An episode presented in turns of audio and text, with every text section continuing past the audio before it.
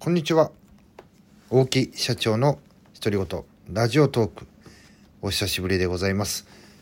さあ今日はですね、こんな症状が出たら体を休めて、休んだ方がいいサイン5選というね、お話をさせていただきたいと思います。私はですね、いつも即戦力で仕事に役立つ情報、企業転職昇進、個人では自己投資、前向きで成長できるお話をしております。ぜひね、最後まで聞いていただきたいなというふうに思います。えー、私はサラリーマン時代、えー、25歳で課長、26歳で部長職を経験させていただきました。まあ、そこに至るまでですね、会社の忠告を無視して、俺はこんなはずじゃない、もっとできる、もっと貢献したいという思いからですね、働きまくって、た、えー、倒れてですね、過労で倒れ、1ヶ月半入院した経験があります。今でも倒れるまでの前兆として出た体に出た症状ですね、鮮明に覚えています。まあ、今日はですね、休んだ方がいいサインと6年かけて体調を元に戻した方法というのはですね、ちょっとね、早めに、早口でお話ししていきたいなというふうに思います。一つ目はですね、まあ、その体に出たサインですね。なんで俺だけ寒いのか。これね、真冬でね、雪の予報が出ていたんですけども、当然ね、厚着をして家を出ると思います。しかしですね、外に出たらね、尋常ではない寒さ。もう近くで歩いてる人、も通行人の方はね、私をじろじろ見ています。で、なんでだろうなと思いながら駅までね、急いで行って、で、ホームでね、待ってたら電車が来たわけですよね。で、電車が来たら自分の姿がね、その電車に映し出されるわけですよ。で、その姿を見てね、驚きました。ワイシャツ1枚にマフラー姿、下はね、スウェットに革靴、それでバッグを持ってね、電車を待っている自分がいました。何やってんだこれっていうね。それがね、一回じゃないんですよね。何度もありました。え二つ目はですね、カバンがない。遠方にね、部下と車で営業に行く際、カバンを会社に忘れて、私がね、カバンを忘れてしまって、で部下がね、取りに行ってくれたんですね。さあね、まあ、その当時僕はね、課長だったんですけども、カバンが見当たらないんですが、課長どこに置いて忘れてきたんですか？いや、そんなはずあるわけないだろうって言ってね、僕も一緒に探しに行ったんですけどね、それでもね、おかしいな、見つからない。でね、えー、そこでね、部下が一言ね、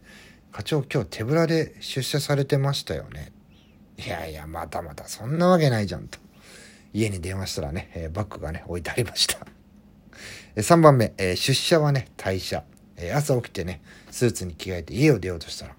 奥さんがね、今何時だと思ってるのっていうふうにね、まあ聞かれまして、まあその当時のと言ったらいいんでしょうか。時計を見るとね、夜の22時でした。こんなこともね、何度もありましたね。4番目、起きても同じ駅。えー、電車に乗ってね、座ることができて、ほっとね、一安心してですね、ふと目が覚めるまで、寝て寝てしまったんですけども、ふと目が覚めるとですね、またね、僕は電車乗った最寄り駅だったんですよ。まあ、これはね、ちょっとラッキーと思ってね、また寝てしまったんですね。やっと目が覚めるとね、また同じ最寄り駅だったんですね。いやこれさすがにおかしいなって言って時計を見るとですね、3時間経過していました。電車でね、延々と3時間寝ていたと。で、東京のね、JR 山手線ってあの一周してますんで、まあ、あの、ずっと乗ってればね、元の位置まで戻ってくるんですよね。これをね、何度も3時間分繰り返していたということですね。5つ目、ね、汗が止まらない、足が進まない。これはね、退院して会社に復帰してからのお話なんですけれども、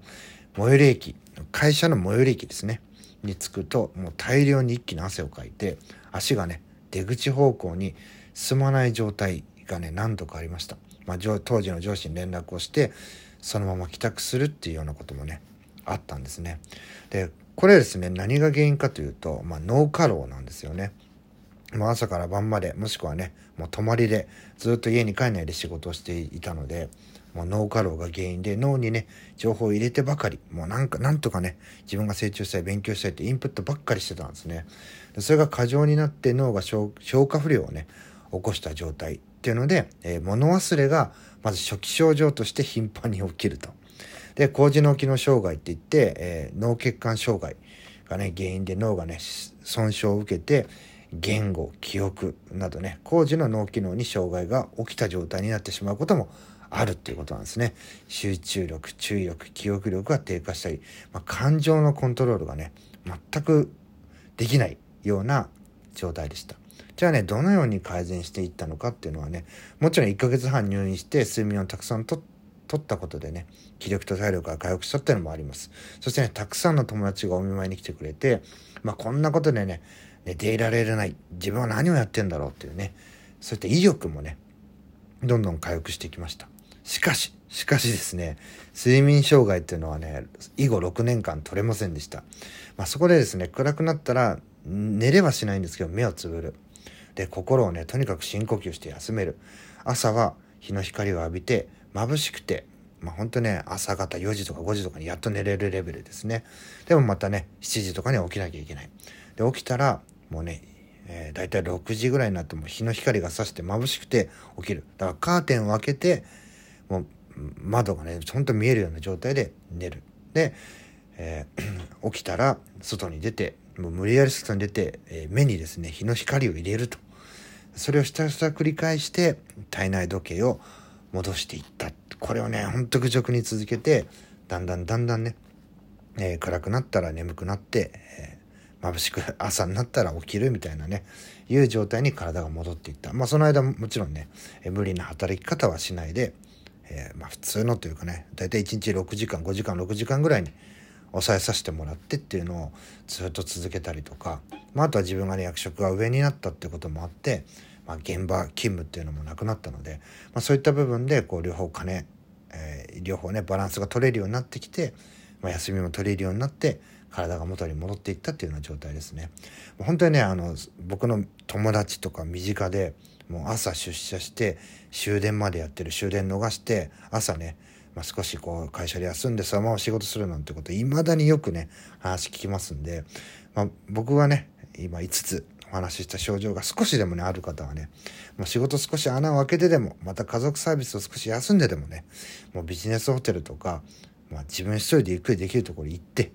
気を休めるだけでも、心と体もかなり回復しますので、私のような思いをしないことをね、お勧めします。今日ね、なんでこんなこと話したかというと、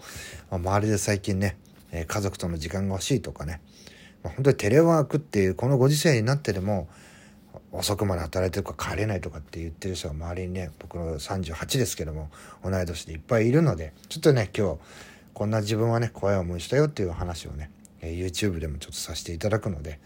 えー、先にね音声配信の方で、えー、この題材をね選んでお話ししてみました、えー、最後まで聞いていただきありがとうございます。また次の配信でお会いしましょう。さようなら。